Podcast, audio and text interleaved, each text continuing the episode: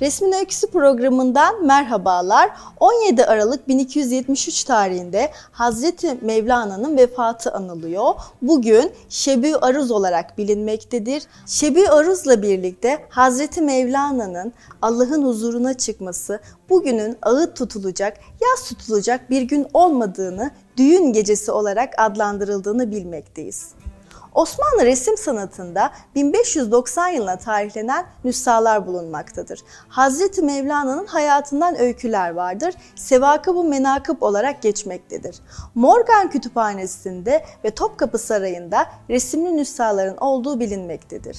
Buradaki eser 1590 yılında Bağdatlı Sufiler tarafından resmedilmiştir. Resme baktığımız zaman buradaki mezar yapısının içerisinde bir sandukanın olduğunu, Hazreti Mevlana'nın öldüğünü, hemen yapılar topluluğunda insanların bir araya geldiğini, Mevlevi sikkeleriyle kişilerin arka arkaya dizildiğini, ulemaların ön düzlemde beklediğini, feryat edenlerin, ağıt yakanların ön düzlemde saçlarını başlarını yolanların olduğunu da ayrıca görmekteyiz.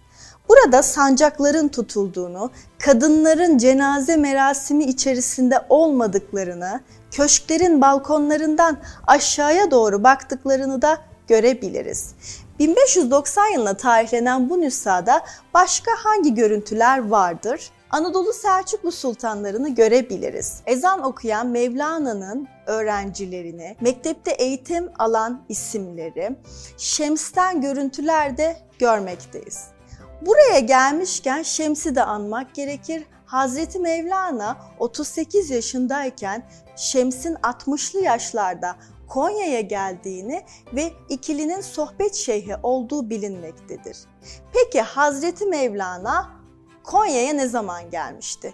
1207 yılında doğan Hazreti Mevlana'nın Ber şehrinden Konya'ya gelme süreci 1212-13 yıllarına rastlamaktadır.